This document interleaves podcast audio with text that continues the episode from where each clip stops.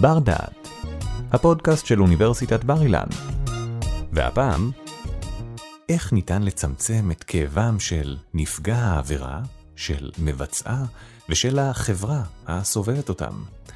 ראיון עם פרופסור נתי רונאל מהמחלקה לקרימינולוגיה, מפתח שיטת הקרימינולוגיה החיובית, המסיטה את הדגש מדבר העבירה לכוחות החיוביים בחברה. מראיין אורי טולדנו. הייתי בבית סוהר באגף שיקום, זה אירוע שקרה פעמיים, שהייתי באגף שיקום להרצות לאסירים, והכנתי איזו הרצאה מסוימת, כי חשבתי שתהיה קבוצה של עשרה אנשים, מסתבר שזו הייתה קבוצה של ארבעים איש, והייתי צריך לשנות את זה, והתחלתי עם משהו ספונטני לגמרי. אמרתי להם, היות ואתם בכלא, והיות ואתם בכלא במאסרים ארוכים, ככה מגיעים לאגף שיקום, זאת אומרת שכולכם עשיתם משהו רע למישהו, ועכשיו אני אגיד לכם משהו, לא שאלתי אתכם, אבל אני נותן לכם קביעה. כולכם נפגעתם בשלב כלשהו של החיים שלכם. מישהו עשה לכם משהו רע. כן. יותר מזה, כולכם נושאים עדיין את הפגיעה על הגב שלכם, או בראש שלכם, או בבטן שלכם. הפגיעה הזאת מנהלת, ניהלה לכם ומנהלת לכם את החיים עדיין. ניהלה ומנהלת לכם את החיים. הייתה הזדהות מדהימה. בלי שביקשתי, הם הרימו את הידיים, או התפרצו לדברים והתחילו לדבר ולספר על הפגיעות, דברים שהם לא דיברו עליהם לפני כן. כי הייתה, לא יכלו להתחמק מההזדהות הזאת. ואז הוספתי ואמרתי, עד שלא תסלחו לזה שפגע בכם, לא יהיה לכם שקט נפשי, לא יהיה לכם מזור, לא משנה מה תעשו. תרדפו אחרי אושר, אחרי שלווה, תברחו מהכאב ככל שניתן, עד שלא תסלחו לאדם שפגע בכם, לא יהיה לכם שקט נפשי. דווקא האסירים באגף שיקום הזדהו איתי לגמרי והבינו, כי הם הגיעו לתחתית של התחתית, אז הם יודעים על מה מדובר, יודעים כמה זה רדף אותם, וכמה כל מה שהם עשו לא עזר להם. ברוכים הבאים לבר דעת, הפודקאסט האקדמי של אוניברסיטת בר אילן. אני אורי טולדנו, אנחנו עם פרופסור נתי רונאל מהמחלקה לקרימינולוגיה. שלום נתי, מה נשמע? שלום רב. היום נדבר על הקרימינולוגיה החיובית שאתה פיתחת ומאוד מזוהה איתך. על פניו, יש פה איזושהי סתירה. קרימן בלטינית זו אשמה, הקרימינולוגיה היא חקר הסטייה החברתית, חקר ההתנהגות הפלילית, אז מה זו בעצם קרימינולוגיה חיובית? אה, זו שאלה טובה, על פניו נכון, יש סתירה, מסכים איתך, ולפעמים זה אפילו שימש לי כמשחק מילים למשוך תשומת לב, איך קרימינולוגיה יכולה להיות חיובית, כמו קופי רייטינג טוב, אבל יש בזה משהו יותר מזה. פשיעה, סטייה, הפרעת התנהגות, כואבת. היא כואבת לחברה, היא כואבת ליחיד, היא מכאיבה גם, והיא גם נובעת מכאב. כשיש כאב, כשכואב לנו ביד, ברגל, בראש, הדבר הראשון שאנחנו רוצים זה שהכאב יסולק. כן. אנחנו מחפשים תרופה, מענה, מזור. קרימינולוגיה חיובית עוסקת במזור. היא עוסקת באיך אנחנו מרפאים את הכאב, איך אנחנו מונעים כאב או מצמצמים אותו. למנוע לגמרי אי אפשר. לא יודע אם מוכרת בהיסטוריה האנושית חברה ללא פשיעה סטייה. מהרגע שמוגדרת חברה עם נורמות, מיד הגדרת הנורמות יוצרת סטייה. תהיינה אשר תהיינה הנורמות. כן. לעתים יש כוחות לאדם להימנע מהסטייה. יש כוחות בחברה שיכולים להימנע, למנוע, לצמצם את הסטייה. קרימינולוגיה חיובית עוסקת בכוחות הללו. אז מהי התורה על רגל אחת? איך לצמצם סבל בעולם וסטייה אצל אנשים? אה, זה לא על רגל אחת. אוקיי, בשביל זה יש לנו 25 דקות. אם כי יש לנו, אפשר להגיד על רגל אחת. בדיוק מה שנאמר, מה שאמר הלל הזקן, ואהבת לרעך כמוך. והקרימינולוגיה החיובית אומרת, על אף הכאב, ויש כאב, על אף הלכאורה רוע שאנחנו פוגשים, יש משהו אחר יותר עמוק. יש מהות אנושית, אלוהית, מרשה לעצמי לומר, שקיימת, ואנחנו מנסים לפנות אליה. מעבר לתחושת הכאב, ושם למצוא את המזור. זה לא תמיד קל, זה מאתגר. אם אני מבין נכון, תחושת הכאב היא איזושהי חוויה של אדם עם עצמו, משהו מאוד אנוכי.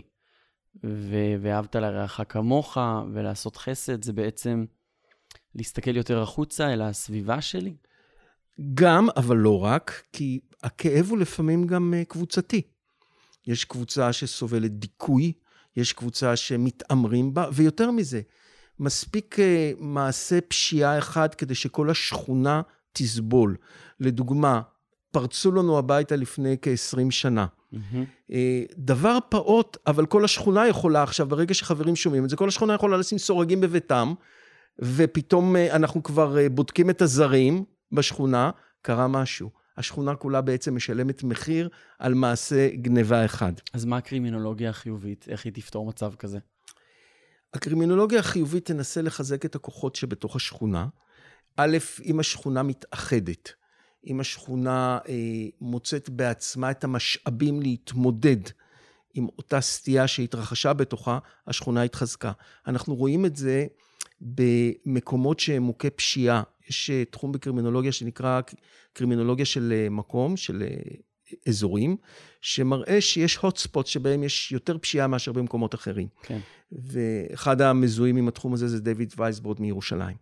חיזוק הכוחות החיוביים בתוך הקהילה, שבה מצוי ההוטספוט, המקום החם הזה, משפיע על המקום החם ומצמצם את הפשיעה באותו מקום. זאת אומרת, פשיעה, סטייה, הפרעות התנהגות, יושבות פעמים רבות על דיסאינטגרציה חברתית. מהמם. ולכן הקרימינולוגיה החיובית אומרת, אנחנו רוצים לשפר את האינטגרציה בכל רמה שהיא. משמע, קודם כל, במקום לשים את הדגש על הפשע, על המעשה הרע, הקרימינולוגיה החיובית שמה את הדגש על הקהילתיות, על, ה... על הנקודות החיוביות בעצם בשכונה. נכון, אתה על יודע, החוזקות של האדם. בוא נסתכל על שכונה מסוימת. יש בה פשיעה, אבל לא רק פשיעה. אומרים על אדם מסוים, ניקח את היחיד, אומרים על אדם פלוני פורץ. פלוני גבר אלים. אבל הוא לא גבר אלים 24 שעות, הוא לא פורץ 24 שעות. בוא נגיד שהוא מתפרנס מסחר בסמים. אז הוא גם סוחר בסמים, אבל יכול להיות שהוא גם אב למשפחה. מהמם. והכרתי סוחר סמים, שכשהיה עושה עסקה טובה, לוקח את הבת שלו לסיבוב קניות מטריף בעיר. כן. מצד שני, כשלא הייתה עסקה טובה, לוקח את כל מה שהוא קנה לה ומוכר בשוק השחור, או איפשהו כדי להביא כסף לסמים, זה הצד השני של העניין. אנחנו, בקרימינולוגיה חיובית, אנחנו גם קרימינולוגיה, אנחנו לא שוכחים את הכאב, לא שוכחים את קורבנות הכאב. אנחנו אבל רוצים להציע מזור מעבר לטיפול הנקודתי בכאב. אז בואי ננסה לסכם את מה שדיברנו עד כה. אז קודם כל, אנחנו מתמקדים בחיובי, בדברים החיוביים אצל האדם, אצל החברה, ולאו דווקא מתמקדים בפשע. אנחנו אה, מנסים לקבל את הכאב אישי של עצמו, כאבם של אנשים אחרים. אנחנו חומלים אפילו כלפי עצמנו, כלפי אחרים על הכאב, וסולחים. מנסים להגיע לסלוח. לסליחה, אנחנו מנסים ל- לראות את האדם האחר, להיות באינטראקציה עם, ה- עם העולם, ולא להיות סגורים בתוך הכאב שלנו. אוקיי, אז בוא, אני אסכם עכשיו במילותיי. כן. אה, בוא נאמר שכשאצא מפה מהחדר, אקח איתי גם את הטלפון שלך. כן, הוא מונח על השולחן, אני יכול לקחת אותו. נכון. ואתה אני תחשוב שמחתי עליך שלא תעשה את זה, אז הנחתי אותו בדיוק. במקום ש... ש... במקומך לא הייתי. לא הייתי סומך עליי ככה, ואני אקח אותו. אה, מה זה עושה למערכת היחסים החביבה שהתפתחה בינינו? זה יוצר בינינו חיץ. לגמרי. אתה עכשיו, זה יצר בינינו ניתוק, יותר מזה. לא, אל תעשה את זה, אני, אני, אני מודיע לך מראש שאני הולך מאוד לכעוס עליך אם תעשה את זה. אתה הולך לכעוס עליי, והולך ליצור אצלך אווירה של חוסר אמון באנשים. תראה, בא פרופסור מכובד, מדבר על קרימינולוגיה, וגם הוא, בארזים נפלה שלהבת. כן. אז זאת אומרת, אתה הופך להיות יותר חשדן לעולם, אתה מתחיל להיסגר. מצד שלי, אני צריך להתגונן עכשיו. לקחתי את הטלפון, מה שעומד לי מול העיניים, שלא יתפסו אותי, כן. שלא יהיו הוכחות. צריך להיפטר ממנו מהר, למכור אותו מהר וכן הלאה. זאת אומרת, צריך לעשות משהו. אני נכנס למוד של מגננה, אני מסתחרר במוד של מגננה, ובעצם המרחק שלי עכשיו מהחברה הנורמטיבית הולך וגדל. נתתי דוגמה בנאלית, אבל זה מה שקורה במעשה עבריינות. מעשה עבריינות מרחיק בין אנשים, מרחיק את האדם מעצמו, כי הוא נכנס למוד של עיסוק יתר בעצמו, בהישרד... דווקא מקרב אותו לעצמו. בהישרד... לא, הוא עסוק בהישרדות שלו, הוא לא רואה שום דבר. כל צורת הקיום שלו הופכת להיות חד-ממדית, הוא עסוק בהישרדות, הוא רואה רק את הצורך הקיומי שלו, וכמעט לא מעניין אותו שום דבר, זאת אומרת, הקיום הופך להיות רדוד ושטחי, עד כדי יכולת לפגוע באנשים יקרים לו. כן. כמו נתתי קודם את הדוגמה של האדם שברגע מצוקה לוקח את אותם בגדים שהוא קנה לבת שלו ברגע של אהבה, ומוכר אותם, כי הוא לא רואה אותה, הוא לא רואה את הסבל שלה באותו רגע, הוא בהישרדות, הוא במצוקה. אז זה מרחיק את האדם מעצמו, וכמובן זה מרחיק את האדם מאלוהים, כפי שהאדם מבין את אלוהים, או כוח עליון כלשהו בחיים שלו, כי באותו רגע הכוח העליון זה ההישרדות, או הרצון לרווח קל ומהיר. זאת אומרת, הריכוז העצמי של האדם. מה אומרת הקרימינולוגיה החיובית? אומרת, אנחנו צריכים לתת מענה בשלושת המישורים הללו, מענה של שילוב, של אינטגרציה, של חיבור. שילוב של האדם בחברה, לחזק את הכוחות המחברים, כן. ליצור סוג של חיבור פנימי של האדם, וגם, ככל שניתן, חיבור רוחני עם אלוהים כפי שהוא מבין אותו. וזה הסיכום של הקרימינולוגיה החיובית.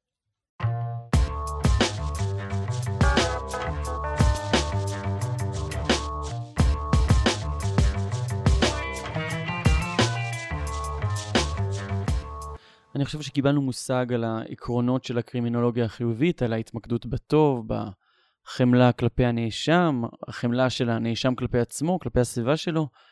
אבל אתה הרי גם איש שטח עם קליניקה פועלת, אז איך מטפלים? עם חמלה, עם אהבה. זאת אומרת, אנחנו קודם כל זוכרים שהאדם שמולנו הוא לא עבריין, הוא אדם. לא משנה שהוא שכח את זה לפעמים. לא משנה שהוא רואה אותנו בצורה מאוד uh, בוטה אפילו. יש איזה מאמר uh, מקונן בקרימינולוגיה שנקרא למה האסירים שונאים אותנו הפסיכולוגים, נכתב על ידי פסיכולוג uh, שיקומי באנגליה. Uh, וזה נכון, הוא אומר כי אנחנו לא רואים אותם כאנשים. עבורנו הם אסירים שאנחנו צריכים לתת איזה אבחון שלהם, לראיין אותם וכולי. כן. האדם שמולנו הוא אדם. הוא אדם שעבר עבירה, הוא אדם שפגע, שעשה דברים איומים ונוראים, או אני, אה, אני עובד גם עם קורבנות, אז הוא אדם שנפגע, אבל קודם כל הוא אדם. זאת אומרת שיש הפרדה, כמו בחינוך טוב, יש הפרדה מהותית בין המעשה לבין, לבין האדם. האדם. כמו שכולנו היינו רוצים שיתייחסו אלינו כשאנחנו מועדים וטועים, ואולי... אומרים, היי, המעשה הזה לא משקף את כל ההתנהגות לגמרי, שלי. לגמרי, זה לא רק... אני גם אוהב חוץ מזה, אני גם אה, איש טוב חוץ מזה. אז איך זה מתבטא, לדוגמה, אצל מישהו שיושב uh, במאסר לאחר שביצע רצח? לדוגמה, לא נקרא לו רוצח, כי רוצח לוקח את המעשה הזה אה, ושם את כל האדם מאחוריו? בכלל, משתדל לא להגיד עבריין אלא עובר חוק. כן. כי עובר חוק זה התנהגות... זה חד פעמי, ועבריין זה מישהו שיש לו נטייה. עבריין זה, זה הופך להיות סטיגמה. כן. והוא לא רק עבריין, הוא עוד דברים. אה, מה שאנחנו מדברים כרגע זה ה master status, איזה סטטוס נותנים לאדם. ואנחנו משתדלים לתת לו קודם כל סטטוס של אדם. אדם נאבק, אדם שטעה, אדם שפגע, אדם שהכאיב, אדם שעשה עוולות שיש אנשים שזה ילווה אותם כל חייהם. אבל האם הכעס, השנאה, הזעם, הטינה, ירפאו משהו? לא. הם ממשיכים את הכאב, הם מחריפים את הכאב. אבל יש גם איזשהו משהו אמ, נקמני במערכת החוק כפי שהיא כיום, שמישהו מבצע עבירה, ובאופן די אוטומטי, אה, העונש על אותה עבירה הוא בדרך כלל מאסר. אם ש... זה באמת העבירות הקשות. ושזה יותר. לא עוזר, לדעתי את רוב בתי הכלא אפשר היה לסגור. הקרימינולוגיה החיובית אומרת, לא בהכרח צריך לאסור, לא בהכרח צריך לאסור, אפשר לעשות דברים אחרים. הייתי אה, יותר בעד פתיחת הוסטלים שיקומיים לעוברי חוק, mm-hmm. שבהם לתקופות, לא צריך גם תקופות ארוכות, כי מהרגע שאנחנו מתרגלים לתקופות ארוכות, אז תמיד אנחנו נוצא תקופה יותר ארוכה ועוד יותר ארוכה, זה לא עוזר. אה, אחת האלטרנטיבות שהקרימינולוגיה חיובית מחבקת בחום, זה מה שנקרא צדק מאחה, שאומר, מה שנאמר פה, עבירה פוגעת במערכת היחסים בין אנשים, צדק זה כשאנחנו מנסים לשקם את מערכת היחסים הזו. מנש, מנסים ככל שניתן לשקם את מערכת היחסים, ומעניין לראות שצדק מאחה היה קיים במסורות שבטיות מאז ומתמיד. כן. אפילו אצל יהדות אתיופיה אנחנו רואים את זה. היה להם את uh, השמגלוץ והשמגלנה. שהם? ש, שזה הליכים של צדק מאחה בתוך כן. הקהילה. יש אנשים מיוחדים שהתפקיד שלהם ליישב סכסוכים. יש לנו את פונו פונו בפולינזיה, שזה ליישב סכסוכים בנייטיבס אמריקאנס, בצפון אמריקה. יש את ה... Uh, באוסטרליה, בניו זילנד. אפילו הסולחה הערבית במקורה, לא כשעושים בה שימוש לרעה, במקורה הייתה אמורה להיות דרך ליישב סכסוכים. גם במקורותינו, אנו היהודים, אפשר לראות הליכים של יישוב סכסוכים שבטיים קהילתיים, מתוך הבנה שעבירה זה כמו זריקת אבן לחברה שלמה שיוצרת בה גלים, ועכשיו החברה רוצה לפתור. הרחקת עובר העבירה לא תפתור את זה. בשלב מסוים הוא יחזור, אלא אם כן אנחנו מוציאים להורג, חס וחלילה, או מכניסים למאסר לכל חייו, אבל אז זה גם יוצר כתם, זה גם יוצר אה, צלקת. כן. אתן דוגמה מעניינת, לפני שנים היה סדרת מקרי אונס אכזריים של אה, ילדים בתל אביב, ילדות אני חושב, בתל אביב, ונמצא האנס, בחור כבן 18, מה שקוראים בן טובים, זאת אומרת, בא ממשפחה לא עבריינית, אין שום רקע עבריינים, לא אדם אלים, נורמטיבי לחלוטין, ובכלל לא נורמטיבי, כי הוא פדופיל, אנס. כן. ואימא שלו ישבה, אה, כמובן, בזמן המשפט בין הקהל, ושאלו אותה, איך את פה להגן עליו? היא אמרה, הוא עשה מעשים איומים ונוראים. הוא עשה מעשים שמזעזעים אותי כאדם, כאישה, כאימא, אבל הוא הבן שלי. ואני מחובתי להגן עליו. כן. הוא הבן שלי. וכשאנחנו רואים את זה, מחקר שעשינו על בני משפחה של אסירים, ואתה רואה שבני משפחה הם בני משפחה. הורים של אסיר הם הורים, והם רוצים את טובת הילד שלהם.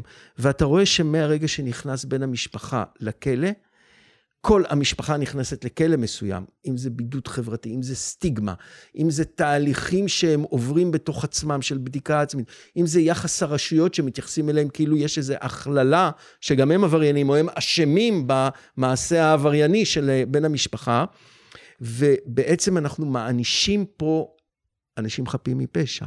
כן, אבל את, יש פה הרי צד שלישי שעדיין לא דיברנו עליו בכלל, שזה הקורבן. אתה, אה, המטפל, הקרימינולוגיה, מגיעה בעצם כצלע שלישית, כצלע שאמורה לפייס ולייצר איזושהי נורמליז, נורמליזציה מהמצב הלא נורמלי ולא רצוי. אבל האדם ש, שהייתי מצפה ממנו לחמלה, שהתפקיד שלו, ש, שאנחנו לא יכולים לבקש ממנו את זה, אולי, אולי זה בדיוק מה שאנחנו עושים, זה הקורבן שצריך לגמרי, לחמול. לגמרי. ולכן הזכרתי קודם צדק מאחה. צדק מאחה במקורו זה סוג של מפגש בין התוקפן, העבריין, כמו שקוראים לו, לבין הקורבן. כן. מפגש שבו בצורה האידיאלית, אה, האדם שפגע אמור להתנצל על המעשים שלו. עובר, הקורבן אמור להגיב, ויחד הם אמורים לחשוב על איזה פיצוי ושיקום. אתן לך דוגמה מרתקת. אה, אדם שאני יכול לציין אותו בשמו כי הוא מפרסם את סיפורו אה, ברבים, הוא גם הוציא ספר, שמו פיטר, ופיטר הוא אנגלי, אה, אגב, ממוצא חצי יהודי, שמגיל אפס הוא עובר חוק, הוא נולד למשפחה עבריינית. אבא שלו היה סוחר בסחורות גנובות, כל השכונה עבריינית. הוא בא ממשפחה עמידה יחסית, כי היה הרבה רכוש גנוב בבית, mm-hmm. אבל אלימה מאוד, והוא היה צריך אה, את דרכו לסרך בתוך החבורות רחוב ב- בלונדון, ודרך אגרופים. זאת אומרת, אם הוא היה מקבל מכות בשכונה ולא היה מחזיר, אז אבא שלו היה מרביץ לו. כן. וכן הלאה. ופיטר היה גם נרקומן, ועד גיל 42, מגיל 16 עד גיל, או מגיל 14 עד גיל 42, הוא ישב רוב ימיו בכלא. אין אאוט, אין אאוט. בגיל 42, וזה היה אחרי הפשיעה האחרונה, הפשיעה האחרונה הייתה ביום אחד שהוא כעבריין אה, נרקומן הולך לחפש אה, הכנסה, מוצא איזה בית, נכנס פנימה, הוא חושב שהבית ריק, מסתבר שבעל הבית היה ישב במשרד, הוא שמע רעש, בעל הבית הוא חותר בסירה, גבוה וחזק, התפתחה מריבה, פיטר אומר, מעיד על עצמו, בנס לא לקחתי סכין במטבח ודקרתי אותו. ופשוט הוא נמלט בשלב מסוים, פצע אותו קלות ונמלט. וויל, בעל הבית, רדף אחריו, mm-hmm. ואז ברחוב כבר הגיעה המשטרה ועצרו את פיטר. שלושה חודשים אחרי זה, פיטר חזר לכלא, הוא מכיר את זה, טוב לו בכלא, נוח לו, המשפחה שולחת קנטינה, כסף בפנים, הכל טוב. הוא קורא ספרים, הוא בחור מאוד אינטליגנטי, למד לשחק שח בכלא, קרא ספרי פילוסופיה, נהנה מהחיים, ונקי מסמים בכלא. ואז, אה, אחרי שלושה חודשים, מציעים לו הליך של לפגוש את וויל. והוא אומר, למה אני אפגוש אותו? מה יש לי לעשות? צדק מאחה, יש איזה פרויקט ניסויים מטעם אוניברסיטת קמברידג'. הוא בהתחלה התנגד, אבל אז הוא אמר, nice biscuit, יהיו שם ביסקוויטים טעימים, והוא אנגלי, תה וביסקוויטים, הוא לא יכול לעמוד בפני זה. כן, נזיד העדשים הגרסה הבריטית. הגרסה הלונדונית, אז הוא הולך, ל, הולך למפגש הזה, והוא אומר, ברבע, בשלושת רבעי שעה הראשונה הוא עם ה bullshitting הרגיל של אני מתנצל וזה, אבל לא באמת מתכוון לזה. ובשלב מסוים פיטר אומר משפט לוויל. הוא אומר לו, כשאנחנו נפגשנו לראשונה, ופתאום וויל קם, מטר תשעים וכמה, כולו זועם ואומר לו, אנחנו לא נפגשנו, והוא אמר את זה במילים פחות יפות ממה שאני אומר. אתה פרצת לבית שלי. אתה יודע מה אתה עשית לי? אתה יודע שאנחנו מאז לא ישנים טוב בבית? שהבת שלי, חר... יש לה חרדות? שאשתי יש לזה? ופיטר אומר, כאילו זה היה אגרוף בבטן. אף פעם הוא לא ראה את הנפגע. כן. הוא אף פעם לא חשב שיש בן אדם מאחורי המעשים, אלא יש אובייקט שהוא לוקח ממנו. וזה הריכוז העצמי של עובר חוק, הוא לא רואה את האדם. המפגש הזה גרם לפיטר לראות את וויל, ולראות את הנזק שהוא עשה. פתאום כל כך הצטער, שלושת רבעי שעה של בכי, של בקשת סליחה. אפשר להגיד שנכנס פיטר אחד לפגישה, יצא פיטר אחר לגמרי. מהמם. הם הסכימו על תוכנית שיקום, פיטר התחיל להשתקם, נכנס לתוכנית, תוך כמה חודשים עזב את הכלא. וויל תרם לשיקום שלו. אגב, יש, זה כבר אה, 17-18 שנה אחרי זה, הם חברים מאוד טובים. כן. עשו פרויקטים יחד, והוציאו סרטים יחד וכדומה, ופיטר מרצה בכל העולם על זה, הוא היה פה בארץ, הוא דיבר לפני סטודנטים שלנו כמה פעמים, הוא איש יקר, עושה דרך נהדרת. זה היה הרגע, המפגש עם הקורבן, והיכולת של הקורבן, מה רוצה הקורבן? קורבן רוצה הכרה בכאב שלו, רוצה שהפוגע יגיד, אכן חטאתי, פשעתי בפניך. איך זה מתאפשר במערכת אכיפת החוק הרגילה, שבו אות- העובר החוק הוא במשפט? אותי מעניין דווקא התהליך שנעשה עם וויל, שהביא אותו להסכים לשבת בחדר ביחד עם, ה... עם ה... מי שתקף אותו ופגע בו. ופגע בו. בוא נחשוב על וויל, פיטר. בוא נחשוב איזה כוח, איזה עוצמה וויל מקבל כשהוא קם ועומד מול פיטר ואומר לו את מה שהוא אומר. אבל בוא ניתן לך דוגמה אחרת שאותה שמעתי מפיטר. שמקרה של אישה שנאנסה אונס אכזרי מאוד על ידי גבר, ואחרי 16, הוא נתפס, הוא אנס סדרתי, הוא ישב בכלא, אחרי 16 שנה מציעים לה צדק מאחה איתו. היא חשבה הרבה, היא חשבה 16 שנה של סיוט, של גיהינום מבחינתה. כן. כי זה היה אכזרי, בנס יצא בחיים, והוא עינה אותה במשך כמה שעות. אחרי 16 שנה היא מסכימה להיפגש איתו. היא הולכת לפגישה, היא רואה אותו, ופתאום בבת אחת יש לה הקלה, הוא עוד לא דיבר. היא אומרת, הפגישה הסתיימה מבחינתי, אני כאילו, את שלי עשיתי, אני יכולה לסלוח לו. שואלים אותה אחר כך, למה? מה קרה? היא אומרת, בחלומות שלי, בדמיונות שלי, בסיוטים, הוא הופיע תמיד כענק, כגבר איום ונורא, ופתאום אני רואה אותה, איש קטן קומה, מסכן, עלוב. כן. בבת אחת הבלון הנפוח הזה התפוצץ, הוא קל לי, יש לי שקט. זאת אומרת, היא ראתה אותו כמו שהוא. כן. אדם קטן ומסכן. ועובר החוק, הפוגע נתפס בעינינו כדבר איום ונורא. המפגש האנושי, כשהוא נעשה נכון, הוא מחזיר לנו את השליטה על החיים, את תחושת השליטה, הוא מחזיר לנו את הביטחון שלנו. ובמיוחד שעובר החוק מסביר למה הוא עשה את מה שהוא עשה.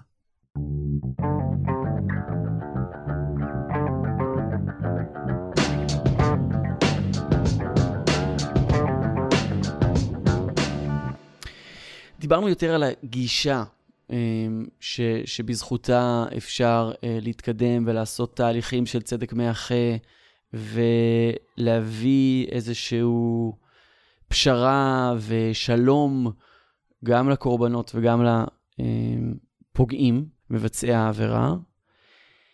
מה הפרקטיקה השיקומית? איך זה ממש נראה? אתה הרי עובד בקליניקה ועושה את זה ביום-יום. מה, מה קורה שם? אז בואו נתחיל עם דוגמה. הכי טוב. בואו נקרא לה רחל.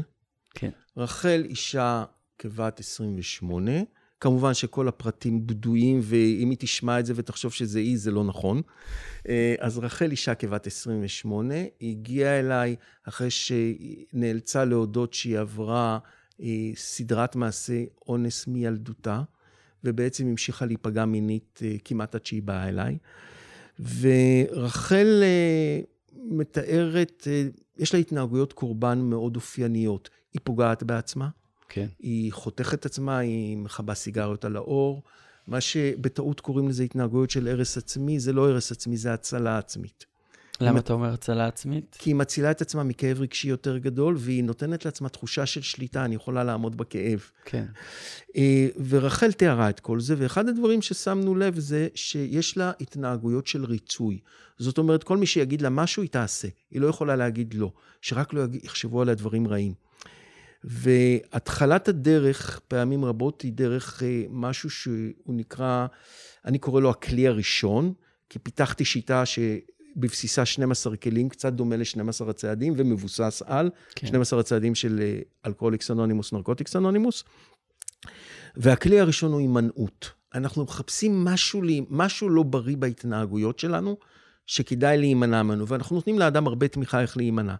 לרחל הצעתי הימנעות כפולה, אחד, מכל התנהגות של אה, כאכאבה עצמית, כי זה לא באמת פותר, זה מרגיע זמנית, אבל זה כמו סם. זה מרגיע, אבל אחר כך יש craving.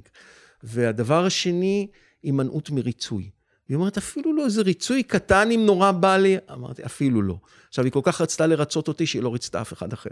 כן. אה, וזה לא רע, כי זה היה בסדר, זה היה התחלה משגעת עבורה, כי היא חוזרת אחרי שבוע והיא מרגישה מדהים, היא אומרת... נשמע ששלחת אותה למרוד קצת. למרוד, הצלחתי להגיד לא.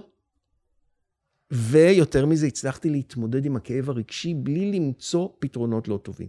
זאת אומרת שיש פה איזו התחלה של אנחנו מחפשים ממה כדאי לאדם להימנע, או איזה ביטוי התנהגותי יש להלכי נפש לא בריאים, וזו תפירה מאוד אינדיבידואלית. וברגע שמצאנו את זה, וזה יכול להיות גם אה, אדם שפגע, במקרה נתתי מישהי שנפגעה והיה לה גם קטע עם סמים, אז מצאנו כמה הימנויות. Mm-hmm. ולאט לאט, מהימנעות להימנעות, היא מרגישה שהיא מתחילה לבנות בעצמה את היכולת להגיד לא. גם לא לחוץ וגם לא לעצמה. זאת אומרת, מתחיל להיות תהליך של אינטגרציה תוכן-נפשית. ברגע שהיא מפסיקה לרצות... אינטגרציה תוכן-נפשית, משמע שהיא מכירה את עצמה, מתחילה להתחבר עם עצמה. כן. מתחילה להתחבר עם עצמה באמת, ולא להיות רק כמו דמות משתקפת של החברה, או של מה שהיא חושבת שמצפים ממנה. כן. אז היא גם מתחילה ליצור קשרים יותר אותנטיים עם אנשים, זאת אומרת, נוצרת אינטגרציה אה, חברתית, והמשכנו גם לאינטגרציה רוחנית, זאת אומרת, היא מצאה קשר הכרתי עם אלוהים כפי שהיא מבינה אותו. והיא באה מבית דתי, והיא יצאה כנגד אלוהים, ואחד הרגעים המכוננים בטיפול, שהיא אמרה, איפה היה אלוהים כשנפגעתי? כן. ואיזה להגיד את זה כאישה דתייה, ואחרי שלא נתתי לה תשובה, כי אמרתי לה שאינני הדובר של אלוהים, ואני לא יכול להגיד לה, רק אני יכול להגיד לה שמי שמצא את אלוהים אחרי פגיעה, קוראים להם דברים טובים. וזה מאוד הספיק למשפט המרגיע הזה, וזה היה התחלה של גם מציאת דרך האלוהים, חזרה בחיים שלה, לא במובן הדתי. באותה מידה אנחנו עובדים גם עם עוברי חוק, אה, או, או מכורים, שעובד הרבה בקליניקה, ואנחנו מחפשים בתור התחלה הימנעות ממשהו, ואחר כך לאט לאט צמיחה תוך יישום של הכלים. עכשיו, ציינתי 12 כלים, שהם אה, המהות או הגרעין של אה, תוכנית שאני קורא לה דרך החסד, כן. ככה קורא לשיטה הטיפולית שפיתחתי. שזה מבוסס על 12 השלבים. היא מבוססת בחלקה על 12 כן. הצעדים. שנזכיר ב- ב- בשני משפטים את 12 הצעדים. תוכנית רוחנית של אה, החלמה. כוללנית מהתמכרויות, זה התחיל עם אלכוהוליקס אנונימוס. כן. הצעד הראשון זה הודעה בחוסר האונים שלנו, זה הקבלה שדיברנו עליה קודם. כן. לקבל שיש כאב ולקבל שאני חסר אונים מול הכאב. אני יכול לתת לך דוגמה, מישהי עם חרדה, כמעט ולא יוצאת מהבית. למה? כי היא רוצה שהחרדה תעבור, וכשהחרדה תעבור היא תצא, אבל החרדה לא עוברת, היא מתעצמת. קבלה של חוסר האונים זה ידיעה, אני חסרת אונים מול החרדה, החרדה לא תעבור, יש כאב, יש חרדה. כן. עכשיו אני אצא מהבית עם החרדה. הרבה יותר קל, כי אני מקבל את החרדה, אני יכולה לצאת, ואז החרדה מתגמדת ולאט לאט נעלמת. הפוך על הפוך. אז לקבל את זה, לקבל את זה שנפגעתי, לקבל את זה שיש אנשים שלא יאהבו אותי.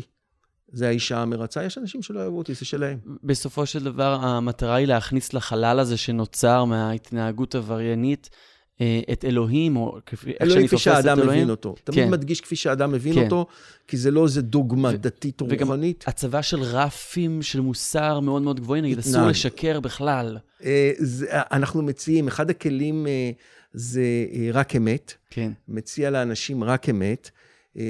תראה, כשעובד עם מכורים, התמכרות זה מחלה של שקר.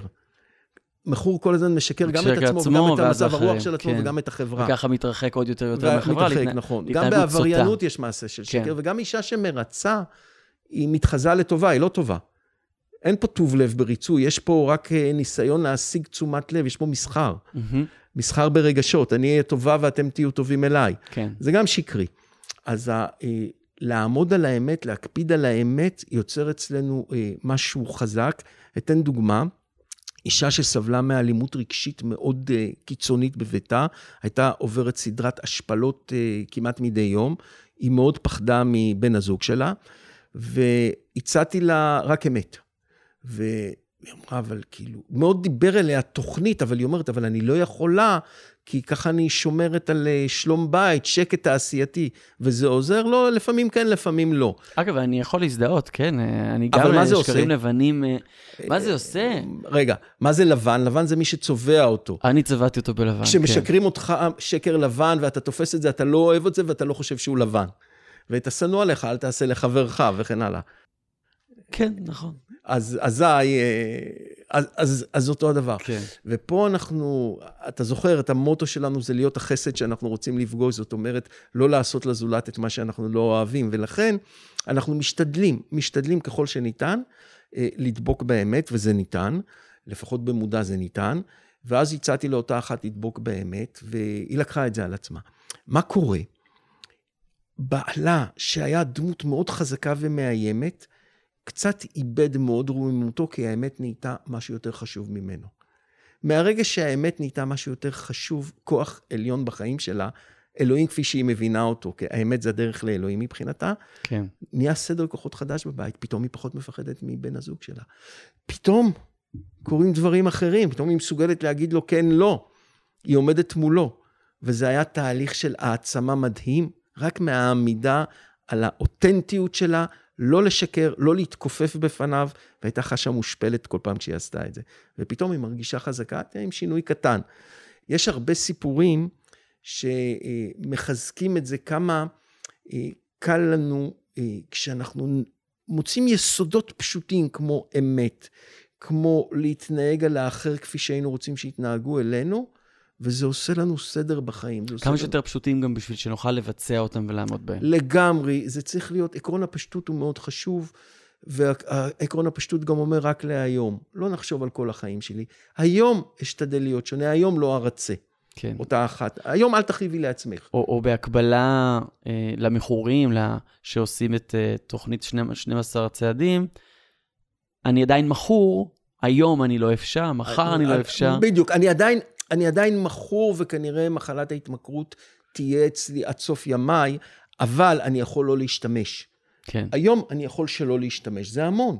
יש לי יום נקי, אמר לי את זה פעם מכור, זה בעוד במחקר הדוקטורט שלי, והוא אמר לי את זה יפה, הוא אומר לי, היה לי יום גרוע, איום ונורא. רבתי עם כולם, חסר סבלנות, ובסופו של יום לא השתמשתי, ניצחתי היום. כי המובן מאליו שלי פעם היה ללכת להשתמש בגלל הדברים הללו, ולא השתמשתי בסמים, אז ניצחתי. אז זה גם ההימנעות, יש לנו פה גם את הרק להיום וגם את הקבלה. נראה לי שזה מסכם את הפרק הזה בצורה טובה. פרופסור נתי רונאל מהמחלקה לקרימינולוגיה, תודה רבה. תודה רבה, מקווה שנהנתם. תודה שהאזנתם לבר דעת. מיטב המרצים והחוקרים של בר אילן בחרו עבורכם את הנושאים המסקרנים ביותר מתחום התמחותם. התוצאה? ספריית פודקאסטים משובחת שכולה זמינה לרשותכם. בר אילן, משפיעים על המחר, היום. ערך והפיק אורי טולדנו. תודה על ההאזנה.